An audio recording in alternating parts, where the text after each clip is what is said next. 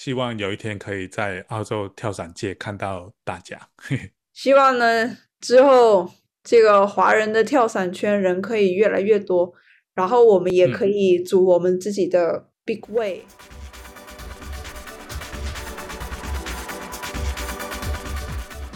OK，ready set go，极限飞翔，爱自由，让我们一起疯跳伞。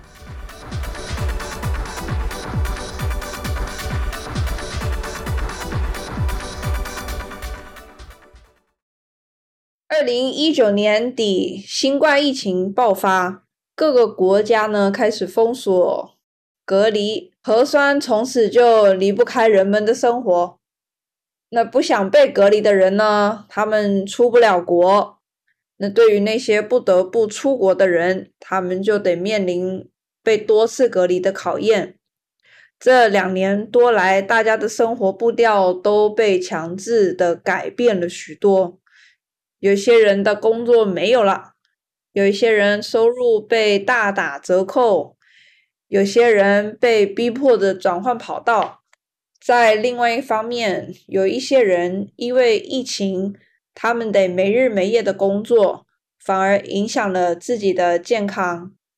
还有另外一批人因为疫情的原因发家致富。那不得不说，这个疫情影响了整个社会。经济还有价值观。今天呢，我们就要来聊一下疫情下的跳伞行业。我们今天请到的来宾 Eddie，他是一位旅居澳大利亚的华人。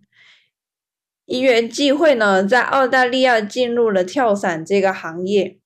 今天艾迪就要来跟我们分享一下这两年多来跳伞行业呢，在澳大利亚所历经的一些波折，以及这一切带给他的冲击，还有一些人生观上面的变化。欢迎艾迪，Hello，哎，Hello，Daisy，Hello，大家，谢谢你今天来跟我们录这个 Podcast。哎，不会不会。那在我们开始进入主题之前呢，可以先请你做一个简短的自我介绍，就是包含说你是哪里来啊？那你当初是如何接触到跳伞？那你又怎么想到说，哎，你要从事跳伞这个行业，以及你现在的一些跳伞的资历，你的跳数？嗯，好，那我是从香港来的 Eddie，那我。第一次跳伞，我本来来澳洲是因为那个打工度假，然后打工度假期间就去了纽西兰去旅行，然后在旅行，你要纽西兰的跳伞也很有名嘛，那我就在那边跳了一次那个双人伞，然后跳完就就觉得，那因为那天天气也真的很好，那就哦，这个天这个工作很好，然后就是一天到晚就是跳伞，又看起来很简单，当初啦，当初觉得很简单的。然后，然后就觉得，哎，又可以，竟然可以拿来赚钱，然后就开始有了这个学跳伞的念头。然后结束旅行就回去澳洲继续打工度假，存钱准备学跳伞。后来，呃，其实本来计划是想要去那个纽西兰去那边跳伞学校去学的，嗯，但是，然后因为他最后三个月，呃，要去那个实习，那我就开始传很多。很多很多 email 出去给那个澳洲不呃各各大的那个跳伞公司去问可不可以让我去实习，然后现在这家公司的老板就跟我说，哎，你要不要直接来那个我们凯恩斯的那边去学？然后我们也缺一个讲中文的教练，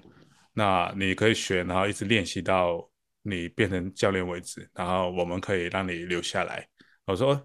好像这个不错，然后我就放弃去女山，然后就开始在呃凯恩斯呃学跳伞，然后同时就是入行这样。然后我一开始是从剪片啊、啊包伞啊这些东西开始，然后自己周末的时候就就下去自己跳，然后然后呃累积那个经验跳数这样子。然后我们有一个好地方就是我们自己员工跳是不用钱的，呃只要那个飞机上有位置。你就可以自己散包背背，就是自己上去跳这样，然后就这样子就几年，然后呃开始慢慢经验多了，技术 OK 了，然后就开始帮那些客人当那个外拍，呃，那摄影师外拍，然后到了大概五百跳左右吧，就开始考我的那个教练，考那个 F 教 AFF 教练，考完之后就开始教学生嘛，然后又又同时外拍，然后疫情前我其实准备要考那个双人伞的，已经开始理论课啊，然后体检也。过了，然后只是准差在真的去跳，后来疫情就开始，然后 就所有东西都暂停，然后公司也呃，因为因为封国嘛，然后就停下来这样子，所以所以就卡在这里。然后我现在是经验大概是八百跳左右，然后澳洲的一级的执照是一个 AFF 的教练。你是哪一年过去的呀？你是哪一年开始学跳伞？好像好像就是二零一六年的样子，好像二零一六年六六七月左右吧。哦哦，我是二零一六年离开，我二零一五年到了澳洲不过差不多情况，反正呢，在疫情之前，澳洲有好多好多那种打工度假的人，从世界各地来的人，然后呢，也有很多的游客，所以其实那个时候。跳伞在澳大利亚其实算是非常非常热门的一个活动项目，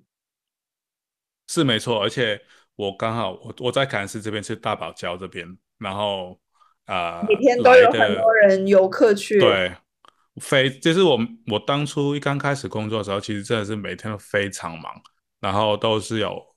双人跳的客人大概八十个上下左右每天，然后。然后有一半都是讲中文的，所以所以难怪他们蛮需要一个讲中文的，对对对，所以蛮需要一个讲中文的员工在那边帮忙。哦，我想要请问一下，就是从疫情开始，你说整个公司都停了，真的就是到完全停滞的一个情况吗？对，所有人就是全部停工，然后基本上停止运作，因为那时候锁国嘛，然后然后然后所有。不是不必要的行业，全部都必须要暂停。就比如说，比如说，比如说你是医生、护士，那当然一定要上班；或是你在超市上班的员工，那就要继续上班。但是其他非必要的一定要暂停。所以跳伞就是不是必要，所以就是全部暂停这样子。所以那段时间有多长？你还记得吗？是大概是四到五个月，还是半年左右吧？哦，那真的也是很长的一段时间呢。对，然后那段时间基本上就是呃，如果你被影响到，就是不能上班的话，就是政府会提供一些辅助这样子。那其实还蛮好，政府是补助给你还是给公司？呃呃，都有。就是如果你是看你是什么，如果你是。本地人的话，或是呃有那个永久居民签证的话，其实你是他会他会发钱给那个公司，然后公司继续支付那个薪水。然后，但是因为我那时候还不是那个永久居民，所以我是，但是我会直接跟那个政府拿钱，但我不是从公司拿钱，但是我是从政府那边拿那个补助。那真的还是蛮好的，就是就是澳大利亚，他并没有因为这件事情。所以就跟你说，哎，我们现在不需要你了，所以我们也不继续核发给你签证。反过来，他还给你补助，然后让你能够在疫情期间就待在那边，然后疫情过后，然后你再继续你的工作，这样。对，其实那时候我还有点担心，因为我那时候正在等待我的那个永久居民签证下来，然后我要拿到永久居民签证，必须要就是。因为我是被我现在这个跳伞公司担保下来，所以我就必须要在这个跳伞公司继续工作。但是如果我要想，我其实我那时候有问律师说，哎，如果公司倒了怎么办？然后他就他就说，哦，那你就必须就是那个签证就取消，那必须要离开。对，然后就拜拜。然后就工作这么久，然后就拜拜。然后回去香港也没办法跳伞。然后就是啊，好，就是这还。有惊无险啊，但还是一切都顺利，然后公司还是继续在跑，没有问题这样子。嗯，我我发现就是欧美国家跟亚洲国家在面对这些问题的时候，其实处理还是非常的不一样。一九年我是在德国工作嘛，然后在德国也是跳伞行业，然后在德国跳伞行业它的性质就是说，每一个教练你必须是成立你自己的公司，然后呢。散厂呢，它就是有点像 contractor 的那种概念，就是外包给你，他请外把工作外包给你，然后你到散厂来工作。所以我那个时候在德国的时候，就是有一间自己的公司。然后后来呢，一九年底那个疫情爆发嘛，然后二零年的时候呢，也是跟澳大利亚一样，就是所有非必要的一些行业就不能营业。所以当然跳伞也有受到冲击，然后我还记得那个时候，因为这样子，所以说每一间公司，但对我们跳伞教练来讲，就是每一个个人啦，他都有政府都有给你补助，就是有国家的补助，也有州政府的补助。嗯，那还不错。其实因为这里也是，呃，通常有两种的那个。啊，教练那个收薪水的那个方法，第一就是像你刚刚讲的，自己开公司，然后这个 contract 就是，呃，然后再每跳一个就是收多少多少钱这样子，然后另外一个就是，呃呃呃那个普通的员工，然后公司再继续就是发钱给你这样子，然后当初那些好像自己开公司的，好像还要自己另外再申请什么什么什么补助，因为那他不能。通过公司去给他补助。刚才你有提到说，因为你现你那个时候你就被这间公司绑定，他给你担保，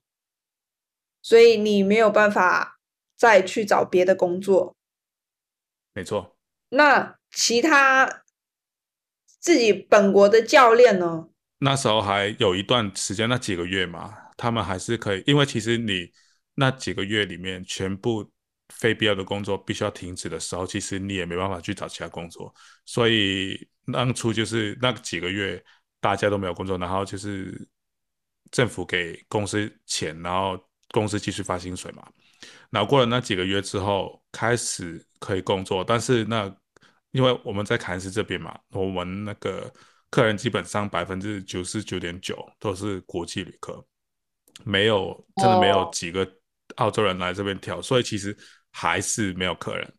然后结果因为没有客人的话，那公司就要开始要教练拿那个无薪假。是。然后对，然后开始很多呃教练都是因为他有家庭有有什么的，然后有有房贷要缴什么的，所以他们就开始找别的工作。然后最后我们当初疫情前。那个 full time 的教练大概十五个左右吧，我猜。现在一现在剩下三个，剩下三个，剩下三个，然后其中一个还要开飞机，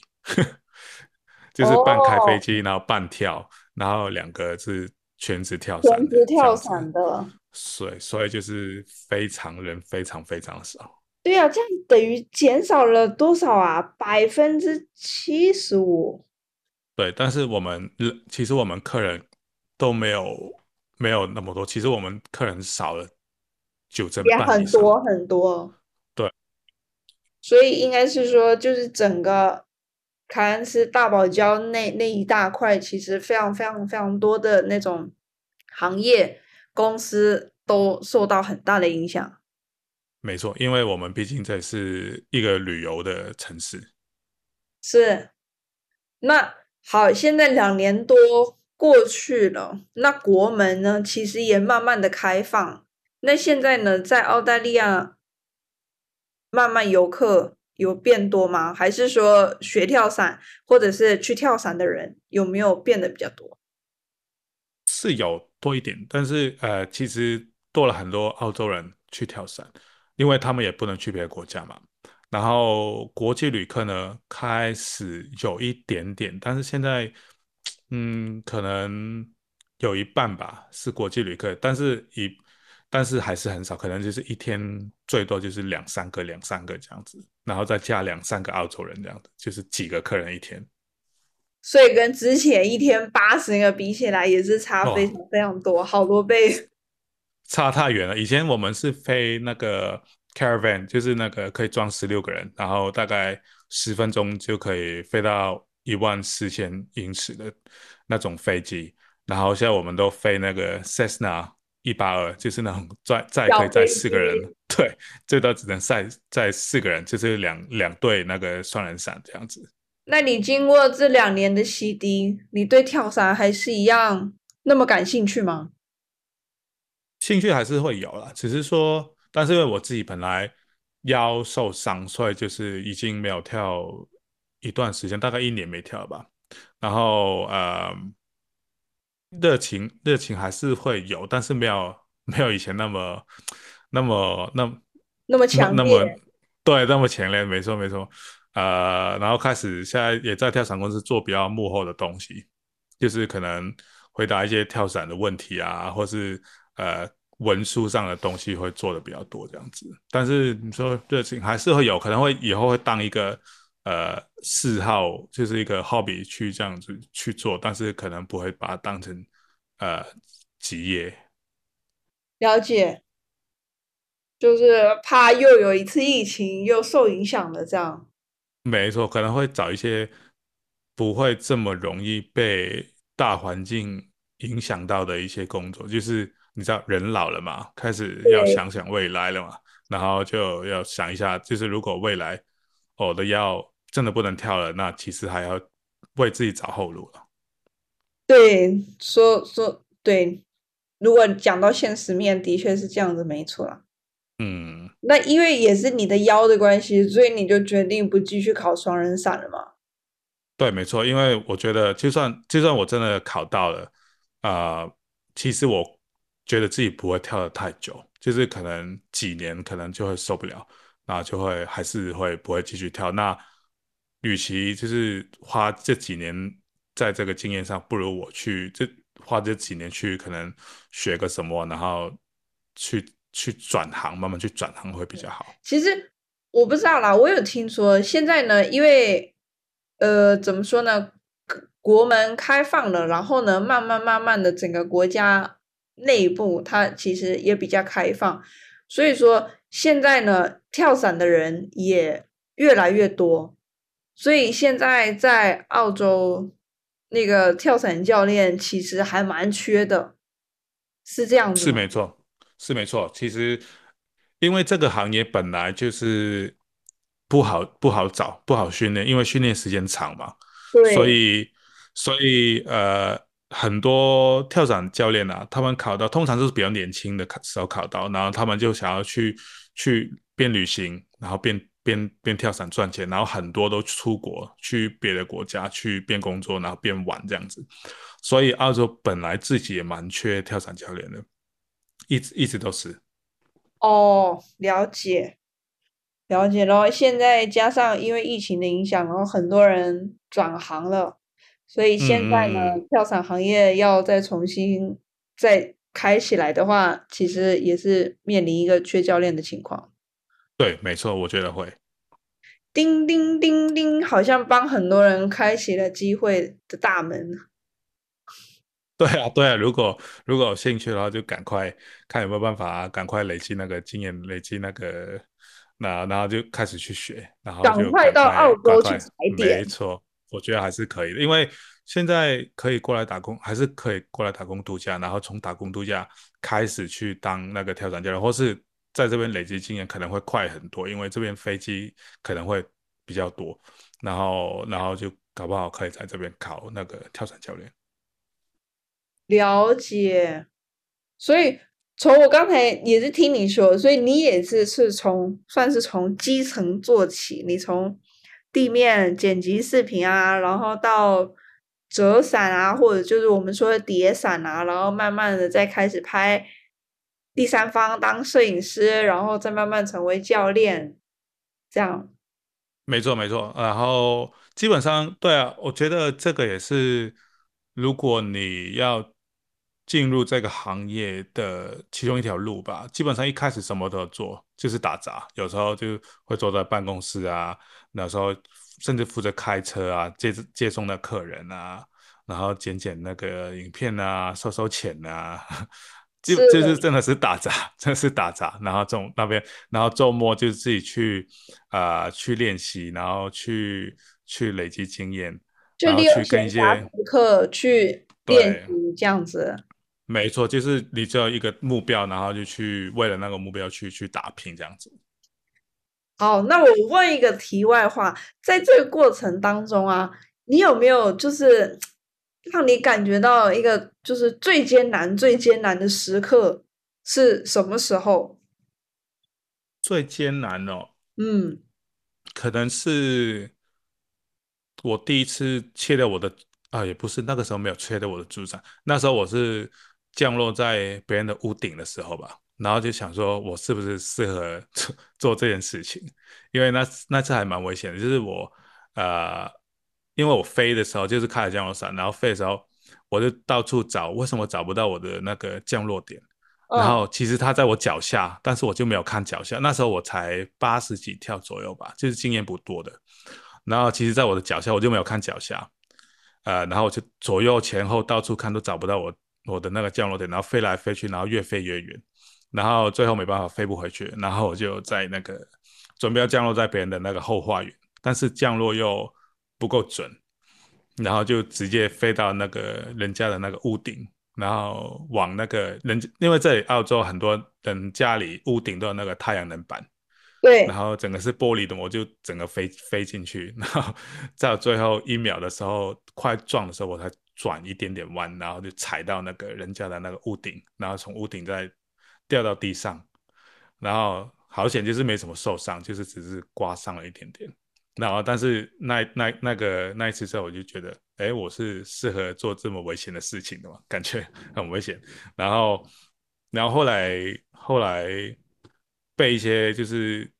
很经验很多的那个教练跟再跟我讲一次，那个哦，你要必须要在。高一点的时候，先找好那个降落点啊，什么什么的，然后我就继续回去跳，然后就再没有发生过了。然后我觉得那个可能是最难的吧，对我来说，因为我好像觉得自己不太适合做这件事情。就是你开始产生质质疑，就是想说，哎，我到底适不适合？然后这个选择到底是不是对呢？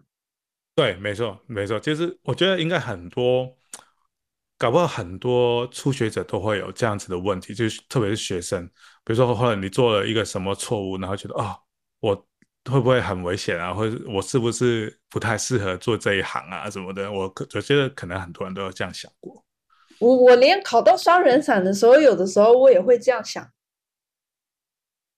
对，就会可能信心不够啊，或什么的感觉上。对对，当你当你经验还不是很足，然后你就是有有的时候就是有一些事情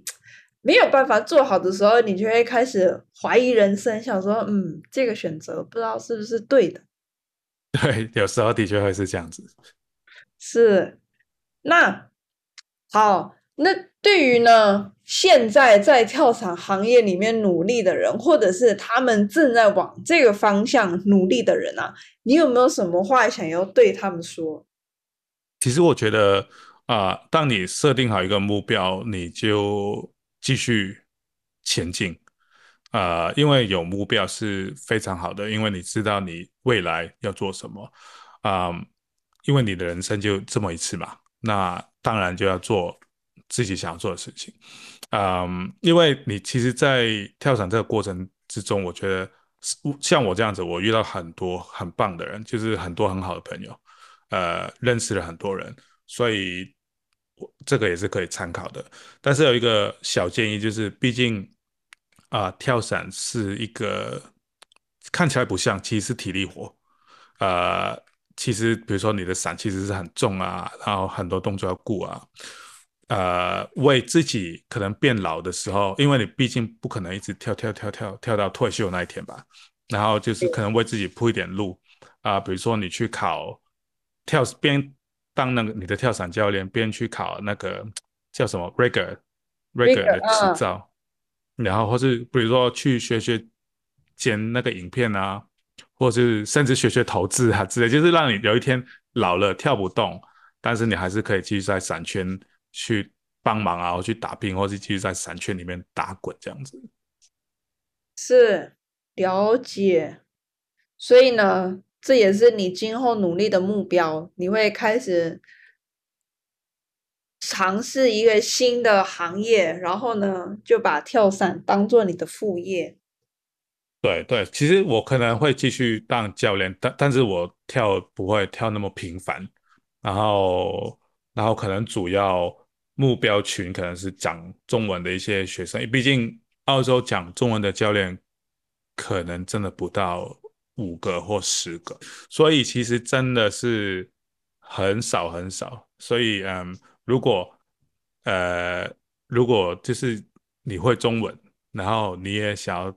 如果你当上跳伞教练，其实来澳洲吧，就是澳洲蛮缺的。好，我相信很多人听到这个，心里 会燃起一道曙光。对，有一个目标，有一个目标可以那个。对，因为前进。怎怎么说呢？这样讲好了，就是一开始疫情刚开始的时候啊。每一个就是各个国家的国门都封锁了嘛，那当然在中国也不例外，中国也是呈现锁国的一个情况，所以大家都被困在国内，诶，出不去，那出不去呢，所以就都在国内发展，所以大家都在国内观光啊，国内旅游啊，然后如果要从事一些什么。那些极限运动啊，慢慢慢慢的，包含跳伞，也在国内就是突然之间一夕之间就爆发。嗯嗯嗯嗯嗯，对，然后突然跳伞呢，好多好多人来学，然后跳伞教练也变成非常非常缺人的一个职位啦。然后，诶，我感觉，因为现在中国它也面临了一些疫情上的考验。所以说呢，现在其实很多地方慢慢小地方的疫情慢慢的那个传出来之后呢，那因为他又要管控这个疫情，就其实也导致自己国内的经济呢变得比较不好。那有一些教练或者是有一些跳伞基地，他们也是面临关门或者是停业的这种情况。所以说。我相信很多人如果有听到我们这个节目，然后他们一听到澳大利亚非常的缺跳伞教练，大家又会燃起了一丝希望。对，我觉得这是绝对可行的。就是如果你如果呃还不到三十岁的话，其实你考到你的跳伞教练，其实你可以用打工度假签证过来澳洲这边，然后就。用打工度假签证去去去工作，我觉然后也可以头一年的 golden ticket，就是拿到你第一年的那个入场券。嗯，对，然后你先进去试一下水啊，看一下怎么样。如果哎觉得好像真的还不错，然后又有机会，说不定还可以很幸运的被留下来。真的，而且就算如果你现在今天不是跳伞教练，你。可以从叠伞开始啊，开始，然后有空，因为这里你就住的很很近那个伞场啊，然后你就可以休假的时候去跳伞，甚至你上班的时候哦没事做，你也可以去跳伞。当初我也是这样子，就是哦现在没事做，去跳一跳好了，就是这样子。哦，也是因为这样子一点一点慢慢累积出了你你现在的经验的这样。没错，没错，没错。对，还有一件事情，我觉得你刚才讲的非常非常对，跳伞真的是一个体力活。就是呢，呃，怎么讲，在你刚开始，你可能觉得没有什么的时候，你可能不觉得，哎，我的身体有受到很大的负担啊。但是呢，你一定要记得，你每一跳都在给你的身体形成一些负担，还有一些伤害。所以呢，我真的要。跟各位郑重的讲一下，就是你一定要好好爱护自己的身体。就是你可能要做一些热身，或者是你跳伞结束之后，你可能要做一些缓和的一些运动。对，绝对，因为那个你看那个双人伞的伞包就二十几公斤的，然后每天拿上来放下去，拿上来放上去几次这样子，其实还然后爬上飞机，爬上爬下，然后还要控制你前面的客人。其实万一你前面那个客人肥一点的，你还要就是更更用更多力气去控制他，其实还蛮累的。说真的，真的是蛮累的。我认识有已经有几个教练了，因为我们一直都要丢那个引导伞嘛，开伞的时候不是要开丢那个引导伞。对。然后我认识都几个教练动了那个肩膀的手术。然后就是要都是因为这样子，然后导致他们肩膀受伤。对对，这是劳损，这都是老教练了，就可能就是过万跳的、几万跳的，然后他他们就是劳有一点就是劳损这样子。对啊，这不是吓大家，只是的确会发生的事情，所以真的要好好保护自己身体。五连带 AFF。也是这样，因为学员会旋转啊，或者是任何的不稳定，然后教练就要想办法去稳定那个学员。嗯，对，的确，对，所以真的也不是说要吓大家，可是我我相信每一种职业都有他所谓的职业伤害。嗯，是没错，对对，所以真的大家都要从。一开始，或者是从现在开始，就好好爱护自己的身体，这样大家都才能一起长长久久的跳伞。那今天呢，非常谢谢 Eddie 来跟我们分享他的跳伞生活跟经验。那希望呢，Edy 未来也可以持续的跳伞，也祝福 Edy 在往后的人生路上过得很精彩。然后谢谢你们今天的收听。如果你喜欢我的节目，也请帮忙关注、分享，或是给我一个五星好评。那风跳伞，我们下次见喽！谢谢 Eddie，拜拜，拜拜。